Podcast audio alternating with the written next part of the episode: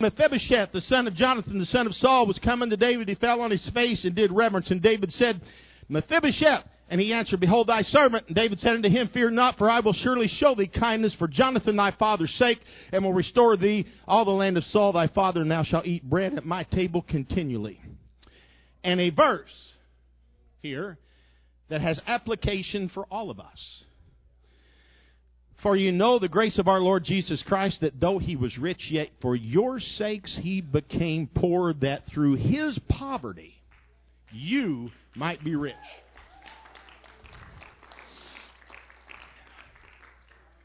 I, I don't know. You know, we read this book here like, like it's a textbook. That thing is live.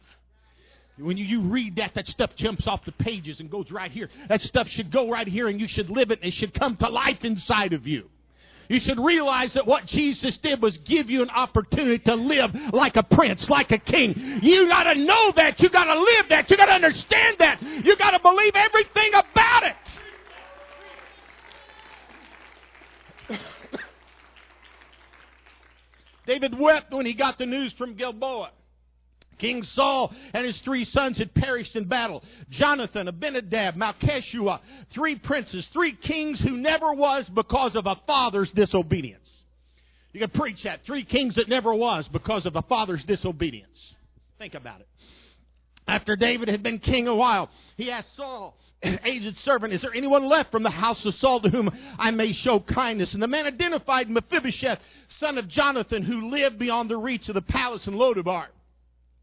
Now I can imagine the difficulty the servant must have felt, for Mephibosheth was different. Now you think about this too. Any of you ever thought you were different? I don't have any problem at all knowing that I am. That's what I like about God. He likes me in spite of me. He likes me in spite of what difference there may be in me. Oh, you may be a little radical, Robertson. Oh, Jesus loves me anyhow. You may be a little crazy, Robertson. Well, Jesus loves me anyhow. You may go out in the woods and do crazy things. Jesus loves me anyhow. Come on now. You may walk in late to church looking like a king. Jesus loves you anyhow. Right, James?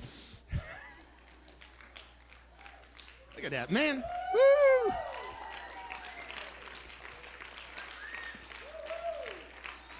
I'm sorry. Keith, you, you too. I couldn't help it. I was in the midst of making a point. You two walked in, and I just had to use you. if I could get me a bow tie like that, I'd put a little button on it where to go whirl around like that, you know. All right, smile. Come on now. Give me a little smile here. There you go. That's better. Jesus loves us in spite. So, you know, we have Mephibosheth who's different. Now, he would say, King, he's not like your son, the Prince Solomon. He's not like him. He did not have the advantage of tutors and wise advisors. Sensing that lack of education didn't matter to the king, the servant probably got a little bolder and went a little further. Now he's not like he's not like Solomon. Didn't have all those tutors. King, I, I, I just got to tell you, he, he, he's not like Prince Absalom. He's not like him at all. He, his appearance, come on, King. He, he, he's you know Absalom's got that long, beautiful hair. You know, walks around looking good. And, all the girls go, oh, you know, and it's not like that. a few girls like that. Oh, I hair that look like a woman on a man, and some women get all turned on by that. Do you know what hides in that hair on a man like that? Let me tell you something. I got I put something in your mind right then, good for me the story went on and, and unfolded of the day when, when the news of Gilboa swept the palace. A nurse picked up young Mephibosheth and, in her haste to escape, happened to drop the child, and the young man became lame on both of his feet. So he was hidden in the wastelands of Lodabar. All these many years, Mephibosheth was not much to look at. He wasn't. And so the servant was trying to get all this across. This is not anything. Do you really want this in the palace? Do you really want this in the palace? There are people that have walked in the back of this church before who have looked at us and they said, Do these people really want me in here? Do these people really want me in this church? I don't fit in. Let me tell you, honey, I don't care who you are. This is a place where everybody fits in. And we will find a way for you to fit in. If you will allow us to, you will find a way to fit in. Oh!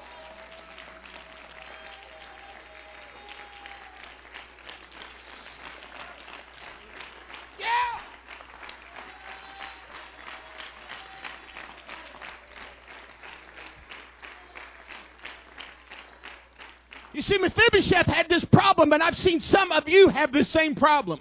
He had a poor self image. When he saw David later, he said, I'm just a dead dog. And some of people, I, have had people even tell me that I, I, can't fit into the church because I'm no more, not in this same verbiage, but you understand it's basically the same. I'm no more than a dead dog. I can never be what you are. Thank God you can't be what I am.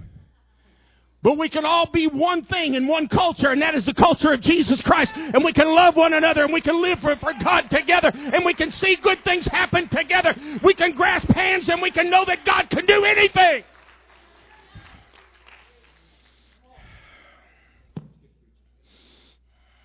Like Mephibosheth, our future was once different. Born to Adam and Eve, who had dominion over the entire realm of creation we were kings and queens to be. All of us had that in our background. Do you know that? That's what we were all intended to be. God intended that. We were destined, every one of us, to live in paradise. We could have sat beside one of Eden's four rivers eating fruit from the tree of life. We could have laid our heads on the shoulders of lions and bears and, and stared into the canopy above the water, uh, the water and watered the garden. We could have done that. We could have done it. Our lives might have been idyllic and, and free from care and worry.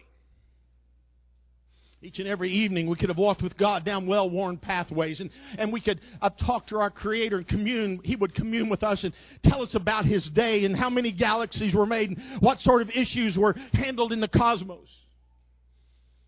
We could have talked about our day and naming a new giraffe and, or being born, uh, had been born, cultivating the North 40 acres in Jezreel and the, and the great worship plan for Jehovah. We could have talked about that. We were once kings and queens in the making. But because of the fall of our parents, this future is a distant memory. Put our kingship in past tense. You know, it's kind of like it's kind of like saying we had royalty in our lineage a millennia ago. Who cares? Everybody does. Who cares? Live without it a few days and it hurts. Live with the knowledge of what might have been for a few thousand years, pain goes away. Through no fault of our own, we were exiled. Our children were not born with scepters, but with shovels. We didn't tend to the realm, but, but to the gardens. And each generation grew further away from what might have been. I'm going to put something, little Robertson, in this, and this is me, what I'm about to say. I have wondered through the years if some of what I'm saying tonight might not have been why it seemed like that past generations were closer to God than we are today. Because the further we get away from that time, the less and more becomes a distant memory. Somehow, in the forgive me for using terms, but genetic memory of older people, they were closer to the Garden of Eden than what we are today. That's why that there's more teaching on evolution today. Understand what I'm saying? But that doesn't mean that we can't kick back.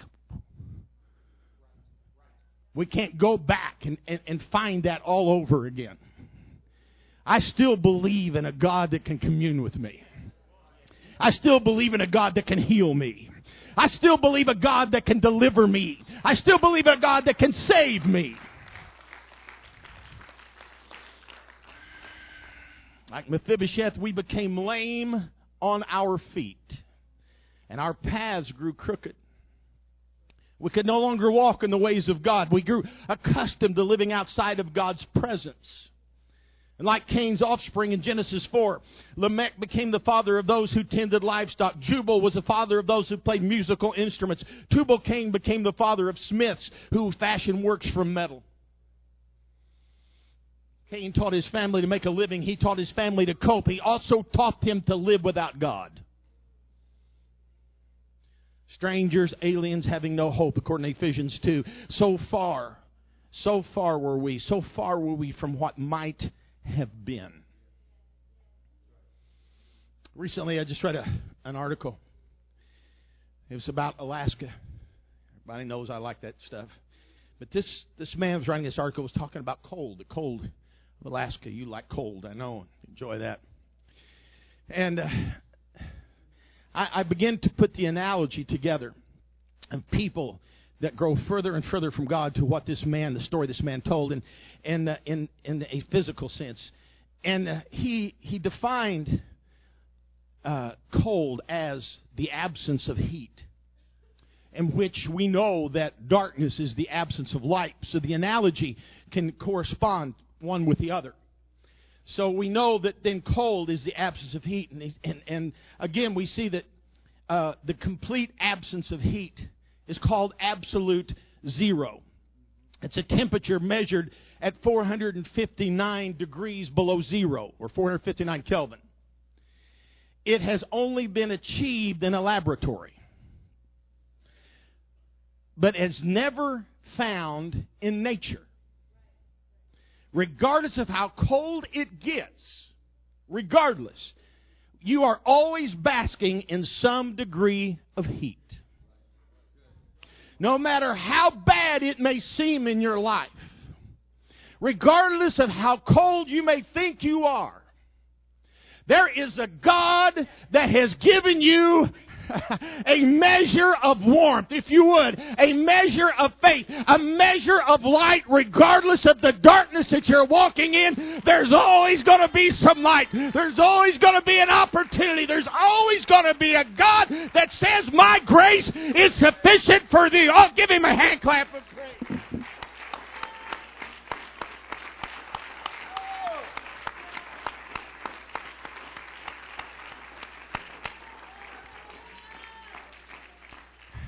You know, I don't know if God will ever do this. We don't do it too much now. There's a purpose and reason for it, but in heaven it won't make any difference. You've got to remember, in heaven there's going to be an eternity, so they can have testimony services.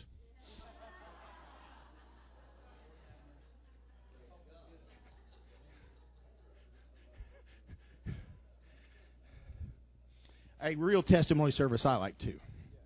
A real testimony service. The fact is, I need to define and teach for at least two or three weeks on what a testimony service is. But let's say in heaven they have a testimony service.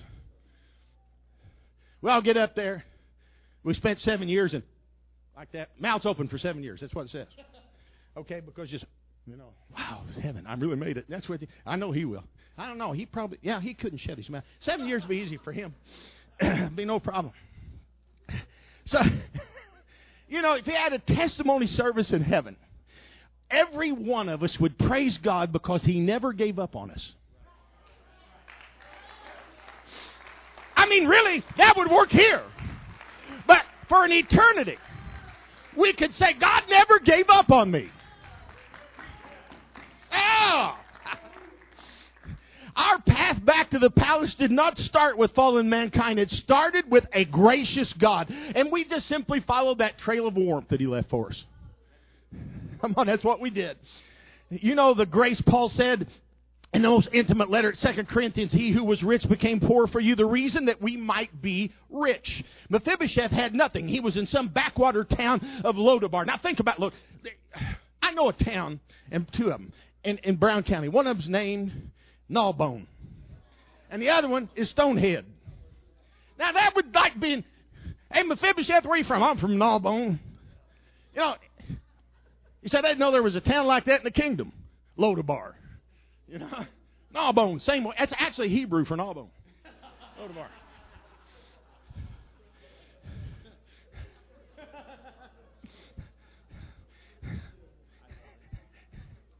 you know, and why was he in this backwater town of Gnawbone?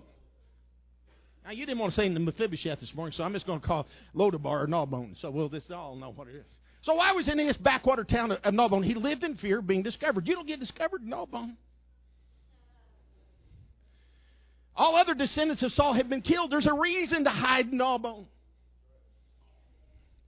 He had heard of what happened to Rizpah's son, his half brothers. They had been offered as sacrifices to chase away a famine in 2 Samuel 3. Such treatment of former royalty does not breed a lot of confidence. I'm going to hide. I'm going to go to Stonehead, Gnawbone, Lodabar, all those places. I'm going to hide. You know, better stay hidden there. Don't stick your head up, Mephibosheth. Learn to cope with this hovel. You hear me? You know, that's exactly what. Learn to cope with being a resident of Gnawbone. You understand what I'm saying? Some of you just, you're going to just stay hidden away. You know, think about think about being a part of a church is that you know you're around people a lot, and when you're around people, you're going to get your feelings hurt. You know, you're going to get your feelings. Someone's going to say something. I got hurt. I'm just going to stay home and have Bible study. I'm sorry, but you better, if you study this, you're going to see you can't forsake the assembling yourselves together as a matter of some is, but even that much more when you see that day approaching. Every time I pick it up, it talks to me like that. Mm. So, you know, some people just want to cope with a hovel. That's all they do. But the day came that Mephibosheth heard some hurried hoofbeats, shouting, commotion outside of his shack. He probably cringed in fear and he hid behind the stone head He said, I've had enough of this. They found me. I'm going to be killed. So Mephibosheth was found, but he was not to be killed. He was to be promoted to the king's. How do you know that God doesn't want to promote you? You've hidden all this time. You've tried to stay hidden in some, some, some one horse town. And now you've been discovered. You can sit back there and cringe and shake and your knees can knock together, or you can be promoted to the king's palace right up here at this altar.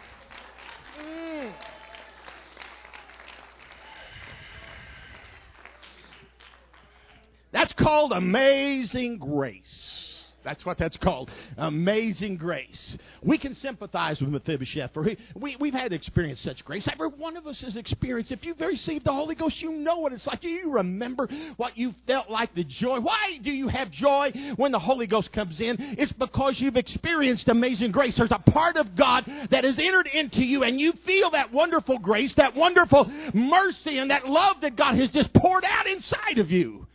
That makes anybody happy. If you're not experienced that in a while, you better come down here and talk in tongues so you get it again.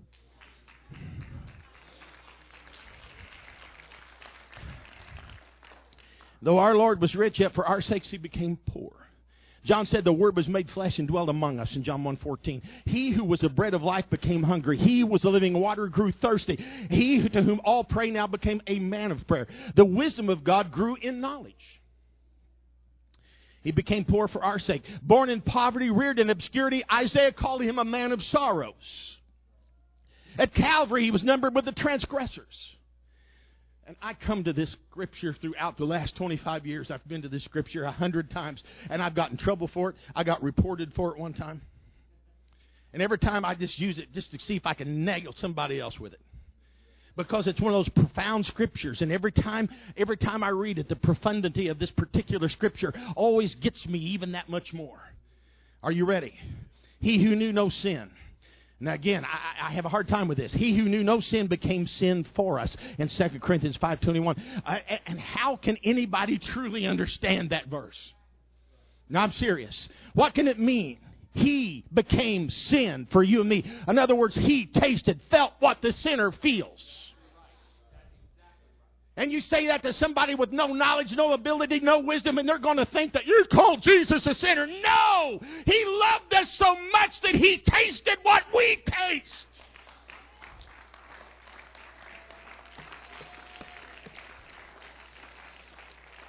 He was not a sinner. He knew no sin. He was a spotless Lamb of God. Our wrongs were put on the Christ that we might be made right. Became poor that we might be rich. That's grace.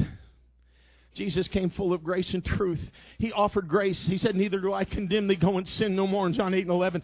Grace to those who least deserve that. He offered kindness.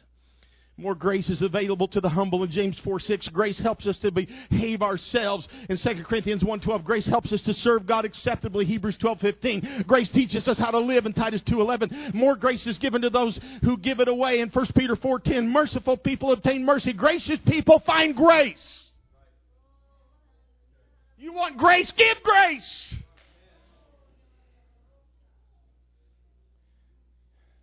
I come to the dilemma in my life as I get older. And I've seen older ministers do this. When I was young, I was a firebrand. I'd put you in hell in a second. I still believe that you go to hell if you don't do right. But I like putting you there. Now, I do everything in the world to keep you from going. I keep offering, extending, extending. My wife says, How much more can you do? How much more can you do? How much more can you do? But the older I get, the more grace is given to me. The more grace I give away, the more grace is given to me. The more grace I give, the more grace comes. I learned that.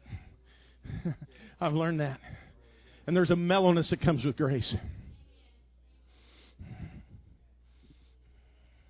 We are justified freely by His grace. Not because of what we've done, but because of what He has done. God never gave up. God's great grip of grace reached down to us in spite of how cold we become, His great grace still extends to us. All, all of us have gone the wrong direction. As sinners, we just naturally go the wrong direction. As recipients of grace, we're going to in another direction. 180 degrees, God turned us around. David restored to Mephibosheth what had been taken from him. The properties that had been Saul's families were given back. The dignity of life in the palace was given back to Mephibosheth. A pauper has become a prince. I, who was poor, am now rich. I, I want you to look who's in the palace right now. Look who's in the palace. Think of Saul of Tarsus. He lay in a house in the town of Damascus. His whole life had been upended. Everything that he, he held dear, everything he believed, Brother Tony, it, it was upended. What he thought was right was wrong. What he thought was wrong was right. Ever been there? Huh?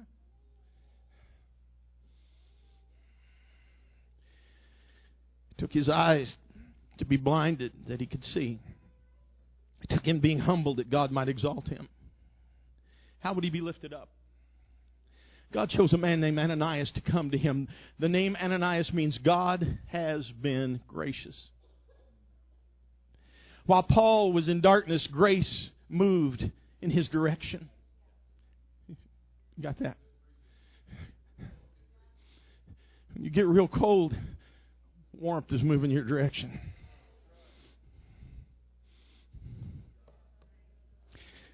Grace prayed for him. Grace healed and baptized him. Grace rescues and grace elevates. Although Mephibosheth was lame on both feet, he sat at the king's table. When you sit at a table, you naturally sit down in a chair, you pull the chair up, and your feet go under the table. Two lame feet went under David's table. think about this. Our insufficiency is hidden beneath the king's goodness.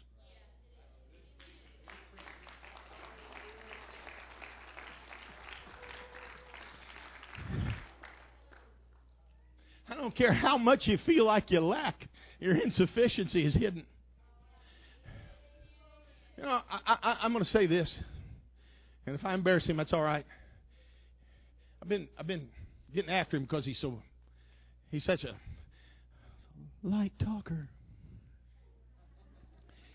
You know, he he, he thinks I understand I can't hear a lick, and he you know he probably blowing his eardrums out. And I say, hey, come on, get a little louder up here. You know, and I got to have it up here. because I got to hear it. And uh, so I get after him, but he loves me.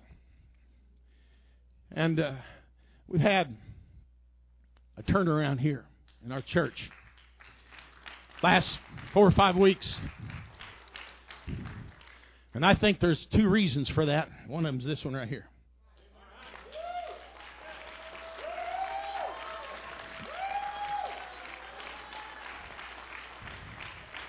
Yeah. And the other one is that guy right there.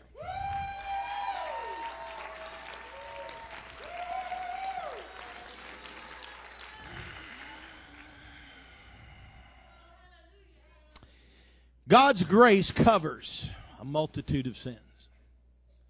The more humble you are, the more God moves. The more grace. Mistakes you make, God covers with grace. Ever wonder why the people you get a singer can't sing a lick, and every time and that happens with me. You know, people like to worship when I sing. I can't sing a lick. You don't have to agree. You just